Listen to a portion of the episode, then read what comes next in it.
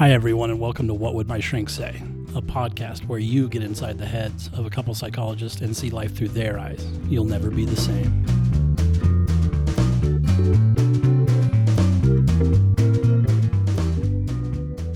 Okay, Nick. Here's our next conversation. Um, occasionally, a client will come in, and as I'm gathering history about their lives or even in later sessions when I'm asking them about um, specific behaviors and we're talking about the past, I'll get this question Why is it so important to, talk about my past? What does that have to do with the present? What does it have to do with what I'm dealing with now? How do you answer that? Has that come up in your. Yeah, for sure. Um, my the contrarian in me says, what, the better question is, what does it not have to do with? well, so I think, I think the reluctance there is like I don't want to talk about painful things that have happened in my past. What does it have to do with anything, right? Sure. Yeah, I think it's born out of a natural, especially if you've if someone's been in therapy or has been through some stuff and has really had to talk through it um, a lot. Maybe in situations where with someone who wasn't um, particularly sensitive or validating of it. Um, there can be a reluctance, um, a natural, understandable reluctance to kind of rehash all that stuff, especially if it's not, they don't have a lot of confidence that it's going to be productive, that it's going to do mm-hmm. anything. Mm-hmm. Right? So, so you're, you're saying one reason is that one, they just, it's painful that uncomfortable to talk about. Yeah, sure. If you, if you've got uncomfortable stuff in your past, it's going to be uncomfortable, but also a um, feeling like it's not going to be helpful. Right. And, and I think, I think that's, an interest. I mean, I, I, agree. I think both the, the discomfort with maybe past experiences and talking about those, um, and and the the question of how will that be helpful now, um, is interesting. Which which leads me to think that sometimes people don't really understand, um, the connection that the past has on the present. I guess, and so elaborating on the connections, I think, is definitely a, worth our time. Yeah. How do you how do you start off that an answer to that question? You know, I I try to do it, you know, in a in a very simple or parsimonious way, I guess, in the beginning, and talk about you know, you know what what we're doing in therapy a lot is is really looking at patterns of behavior, patterns of thought, um, and that to really understand what's going on in the present, sometimes we want to know how those patterns formed, basically, and so that's all in the past, basically. So by exploring sometimes your past, you get an idea of where patterns were formed, how they were formed, what the what what what's maintaining those patterns of behavior now, even yeah, in the present. Yeah, mm-hmm. almost like if you had a um, if you had a car problems, something's wrong with your your engine. Presumably, the person who built your engine would be pretty good at uh, figuring out what the problem was. Right. Right. Understanding how it all like was formed and came together could be you know useful in working out some problem with your car right now, even yeah. though it was built 15 years ago. Right, right. So if you can kind of go back a little bit and with maybe with the help of a of a therapist, look back and kind of clarify what actually you know how were how were you built in a way, right? Um, there's through that analogy that you can maybe get a little buy-in of yeah, it could be helpful. Mm. And, and and in the case of someone maybe who has experienced some really painful things in their their childhood, um, and then their reluctance to talk about those things now in the present, that's a really good example of how maybe an avoidant pattern has started. Right? These things are so painful, I try not to think of them. And even now, that pattern plays out where I don't even want to talk to you about it in therapy. So you might kind of guess there's a pattern of avoidance there. Yeah, I, I um, I, for the most part, I, I like the term pattern. You you use that a lot, and I think it's it's nice because it's um it's not it doesn't have a lot of baggage, right? Associated with jargony. It. It's not yeah. It's not like a therapist yeah. jargon term. And when you when you when someone starts launching into like these are reinforced behavior, you know, like what? Yeah. And I think everyone, I would think everyone who walks in the door of a therapist's office has some sense that there are unhelpful patterns going on like the, the, the same problem seems to be recurring in some way, which is often a big part of why they end up in because uh, there's been a problem and they haven't been able to figure it out on their own or with other other means. And so I, I like the idea of patterns. And so what you're saying is um, a lot of times these patterns originate in the past. Yeah, I think so. I, and and I think research kind of bears this out, um, which which sometimes um, you'll hear people who practice cognitive behavioral therapy, which is a, a very um, problem focused kind of therapy technique, I think. And and uh, there seems to be sometimes a a disregard sometimes of talking about people's past. Sometimes with cognitive behavioral therapists, sometimes. Um, but I think that's a disservice to your client and to the work if you don't spend some time at least understanding contingencies and how Wh- patterns form. Why do you think that is? Why do you think um, CBT therapists can be can be and certainly not everybody, but um, on a whole, maybe there's a, a tendency to be a little dismissive of the past. Well, there. I mean, there's there's a lot to be said and a lot of research that says you know if you if you just simply develop um, if you just simply focus on um, what's happening in their present and you look at the maintaining variables of a pattern, let's say, then that's enough. That's good enough uh, to see significant results in therapy, and that might be true. Um, and I think research would probably bear that out as well. Um, and so I think sometimes cognitive behavioral therapists can just say, you know, you don't really need to understand the past so much. You just need to understand um, the the things that are maintaining that behavior now, and work on those things. And and I I think there's something to that. I I agree on some level, um, but I think there's a lot to be gained both for you and the client to really understand how those patterns formed. Um, for example, one thing, and this is anecdotal, I realize. I'm not presenting research on this, but some of my clients who have been able to really understand pattern formation where it happened maybe in their past, um, it, it gives them a really good handle on, oh, this is how this started. I'm not, um, I didn't just make this up. I'm not crazy. You know, I came by this honestly. Like, there, there was a reason I started feeling this way, thinking this way, behaving this way. And so that can be extremely comforting, I think, to clients at times.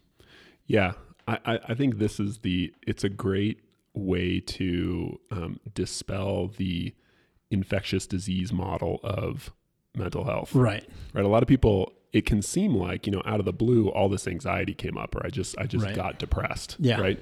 And so it makes it feel like, well, like I caught this illness The depression germ. Yeah, the depression germ, exactly. Um, and really, that's not it's, it's not an accurate model of um, mental health issues compared to some, really compared to even a lot of medical issues. But the the stereotype we have in our head is infectious disease. You you catch some external thing, Right. and then it wreaks havoc on you.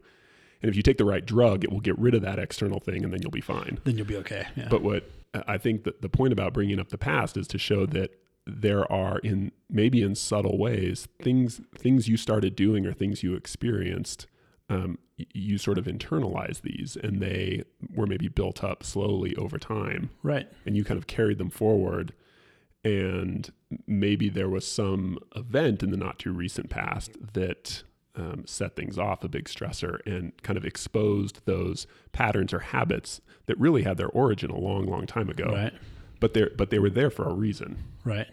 Or or that these patterns formed in one environment or context where they were really useful, but have extended way too far and are no longer Yeah. useful or So what's what's a good, what's a specific example of that? Like, can you think of a um, you could kind of Yeah, I mean, I, I mean, if you look at a classic example of like a kid um, who's raised in a really angry household, um, where where mom and dad fight all the time, and he gets the kid gets yelled at, he or she um, get they get yelled at constantly. Um, then it, it might be a really good idea for that kid to develop the skill of um, really paying a lot of attention to the mood of their parent as they walk through the door, right?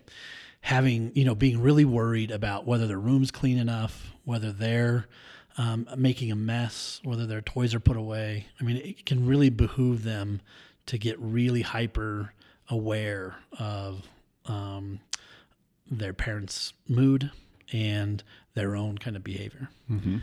However, later on in life, when they're super consumed with um, checking that that everybody's okay all the time, and assuming that people are mad at them when they're not, and um, being overly worried about whether they're um, making a mess somewhere. They've left something out. Sometimes perfectionism can set in in some of these environments, and you see people get really anxious when things aren't perfect. Um, so that I might explain to a client as, oh, you, you developed this pattern of responding to this environment that was really scary and potentially dangerous if you didn't become hyper aware Right. of these things. And that's key that it was some of these patterns could have been useful at one Oh, point. most of them are. Yeah. You know. yeah, we do them for a reason. Yeah, yeah. I, people don't do what doesn't work on some level, you know. So it's not like you. So, but for a client to be able to understand, like, oh, I see where this started. I, I see the origin of this, and and how maybe I've over accommodated this bit of information, and and extended it to where it just doesn't work anymore. You know, I don't have to be worried about people, and and or one of the inadvertent lessons I think that's get gets taught there is that you're responsible for how I feel. You know, the parent kind of an angry parent can inadvertently teach a kid you're responsible for my mood, you know. And so sometimes you see clients who really feel responsible if their partner had a bad day and they can't cheer them up or um, I feel responsible if someone in their family's going through something really hard, you know, they, they feel responsible in some way or guilty almost. Now, how so? That makes a ton of sense to me. Um, but let's let's take it into the present pragmatically. So you're a client who, let's say, you're really preoccupied and sort of um, neurotic almost about making sure that your spouse it feels okay. And if they have a bad day and they they're grumpy or don't feel great, you can't settle down or be all right unless. And so you end up doing all these things that maybe even make the problem worse. Um, how does understanding that that habit was um, maybe originally built in childhood for perhaps a good reason? How does understanding that? Well, yeah, that's interesting, but how does that help in the present? What would your answer to that be? Um, well, I think you're then you're going to have a conversation about how those now the two contexts are different now, and how we need to maybe establish a different relationship to that emotion um, you have, or or a different um, response pattern to this situation um, that that is more adaptive and useful. But uh, of course, it makes sense that you feel that way. I think a lot of that um, uh, is, is really important more for the client to understand the origin um, and, and less maybe helpful when you're talking about solutions now maybe um, I think uh, one of the things I notice a lot more and more with um, with clients is that th- they often come in with a problem, but it's kind of a double problem in the sense that um, they are, for instance, maybe they're having uh, panic attacks out of nowhere, right? And panic attacks are awful. They feel awful, and they can get in the way of you know your job or your life, or so that's one layer of problem. But there's also this more subtle layer on top, which is what's wrong with me? What's going on?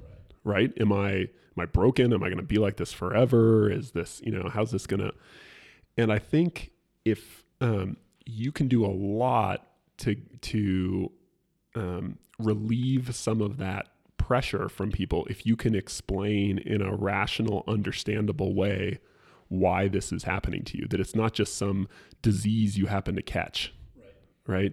But that it's it's an understandable, even predictable response given this set of things that happened maybe in the past. And I think if a lot of people get enough relief from understanding why there's a problem, that it it it frees them up to actually start making good progress on working on the problem itself, the first layer of the problem. I totally agree. I think, yeah, the dual problem is is ever present. You see this with all sorts of client with all sorts of different maladies. Is is this kind of I have this problem and what's wrong with me for having this problem kind of thing, right? And so, in some therapies, kind of, or or even kind of an Eastern way of describing it, it's kind of like the difference between pain and suffering, right? Pain is something that we kind of naturally go through. Suffering is something we kind of add to the equation because we're in Ba- pain. It's Right. bad that I'm feeling pain. Yeah, there's something wrong, wrong. with me. Um, for feeling this way, right?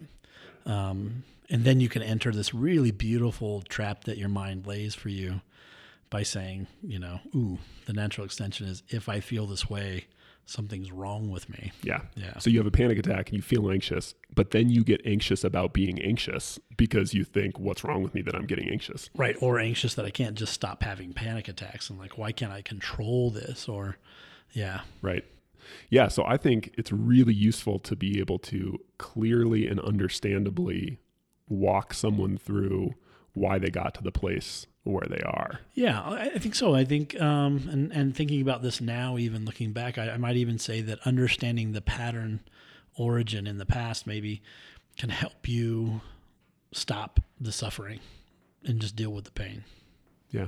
Does that make sense? Yeah. Sure. Yeah. Um, so my the I to me the single best word for answering this question is habits. So the the way I tend to explain this is for gosh, most of the things that people come to my, into my office for, um, the the past doesn't directly affect the present, and so that's what I tell people when they have that kind of skeptical question of like, what what good is it going to do to talk about my past, right? And I will say, no, just rehashing your past is not going to directly affect what's going on in the present, right?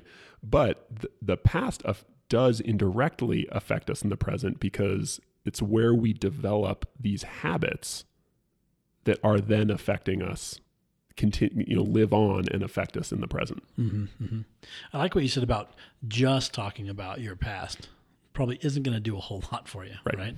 Um, but we'll talk about your past so that we can um, gather some information about the variables that are maintaining this even now, um, and so that you can have some grasp on um, why these were formed in the first place. Yeah. I, yeah. I, I, one of my lines I tell clients a lot in, in, in our first session is um, that as as your psychologist, my job is to kind of really hold up a mirror and just kind of say, "Did you notice these patterns and how they work?" You know, um, I think that's primarily one of my top duties as a psychologist, is just to say, like, "Hey, did you notice this? Every time this comes up, we have this reaction, and uh, maybe we we want to assess that for how functional it is in your life." And um, yeah, but I but think part of that is holding up a mirror to the past and helping them look at the past in a different way Yeah, yeah, to make sense of it in some way. And uh, I mean, you see this a lot with people who suffer a lot of psychological abuse as children. Um,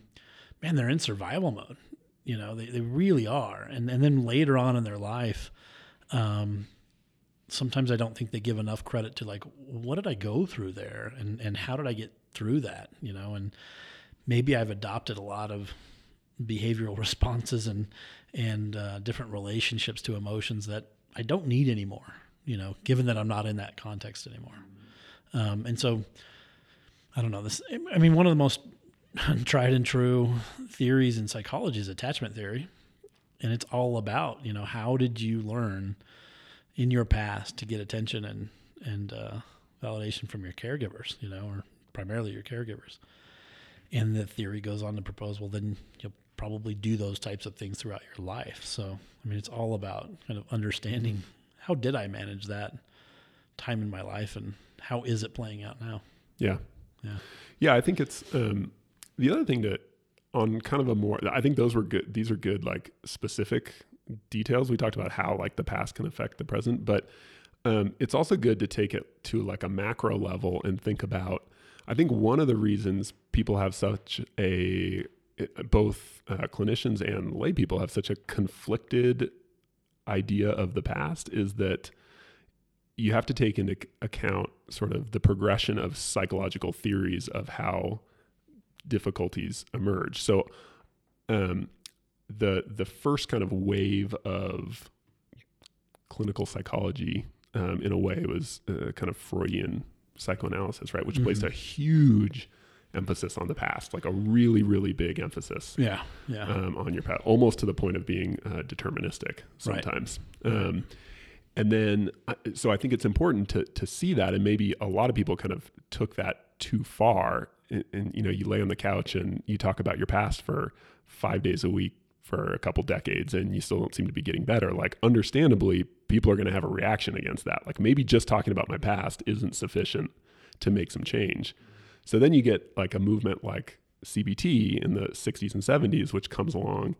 And I think, like most movements, it's inherently reactionary. Yeah, it's a pendulum swing. Yeah, it's reacting against this excess from the previous movement. So it's understandable that it might swing a little too far, like you said, the pendulum in the other direction of kind of, well, the past isn't that important. Right. And so one of the things I try and do with my clients and even just the way I think about things is to be a little balanced with it. Like clearly your past means something. It's important. Um, but it, it's not everything by any means. Um, but uh, to kind of enc- in the way I talk about things, to encourage a, a kind of moderate, like balanced perspective on the importance of your past, but also the idea that you're not you're not tied to it. Yeah, I, I agree. I agree. I, I think that's a a very good way to succinctly kind of put like you're not tied to it. It does influence, but you're not tied to it. Yeah, and that looking at your past can be useful. Mm-hmm. It, it, the, like the term "useful," I think is it, it implies you can. it's not. It's not everything, but it's important. It can be important. Right. It's not the only thing you want to do, but it can definitely inform what's going on now. Yeah. Um, yeah, I have a more romantic view, I think, of Freudian psychoanalysis, but because um, I, th- I think there are some interesting parts of that. Um, but a lot, a lot of, I don't know if you have, the, I have the experience. A lot of a client comes in and they're they're a little hesitant starting off in therapy. You can kind of feel them like gearing up, thinking to themselves, "Oh God, I've told this story so many times." Right. right. And I think a lot of that comes from they've been in therapy before, where all they do is kind of talk through all the bad stuff that happened to them in their past, and they have someone who who is kind of empathetic and Yeah. who says, "Oh gosh, that must have been must have been horrible. Tell me more about it." Right. And nothing really changes. And that's about it. And Yeah. so I, I think it's unfair to say that that's what, you know, psychoanalysis is. I think good psychoanalysis does much more than that. But I think a lot of people, unfortunately, have this experience with um, being kind of stuck in the past and not really seeing how looking at the past can be useful. I, I think that's true. I think I've had a lot of clients say, you know, I, I was in therapy before. I felt like I was going to my appointments and just kind of, you know, catching up and chatting, and it wasn't very helpful. Um, Or, or going through uh, recounting awful things over and over again without anything changing in my life. right. Right. Yeah. which is obviously discouraging as well. Well, and, and you know, and, some types of therapy do entail kind of talking about things over and over again, but there's a structure and a purpose to it. That, Yes. Yeah. Yeah. So if it's non-structured, just kind of rambling about your past and painful experiences, that may not be the most effective thing. right. And that's why I think it, it's on us to not only explain how your past can be, it, why it's important and significant, but to show how this is going to be helpful in the present and in the future, how we're going to use it. Not just show that it's important, but show this is how we're going to use, this is how it can be useful moving Right. forward. Right. So maybe a good um, answer to that question um, might be that uh, the question of uh, what does the past have to do with the present is is it's just not it's not just solely talking about the past that we're after. It's really understanding that pattern formation and what's going on now. Um, the combination of those two things that uh, is, is so effective. Cool.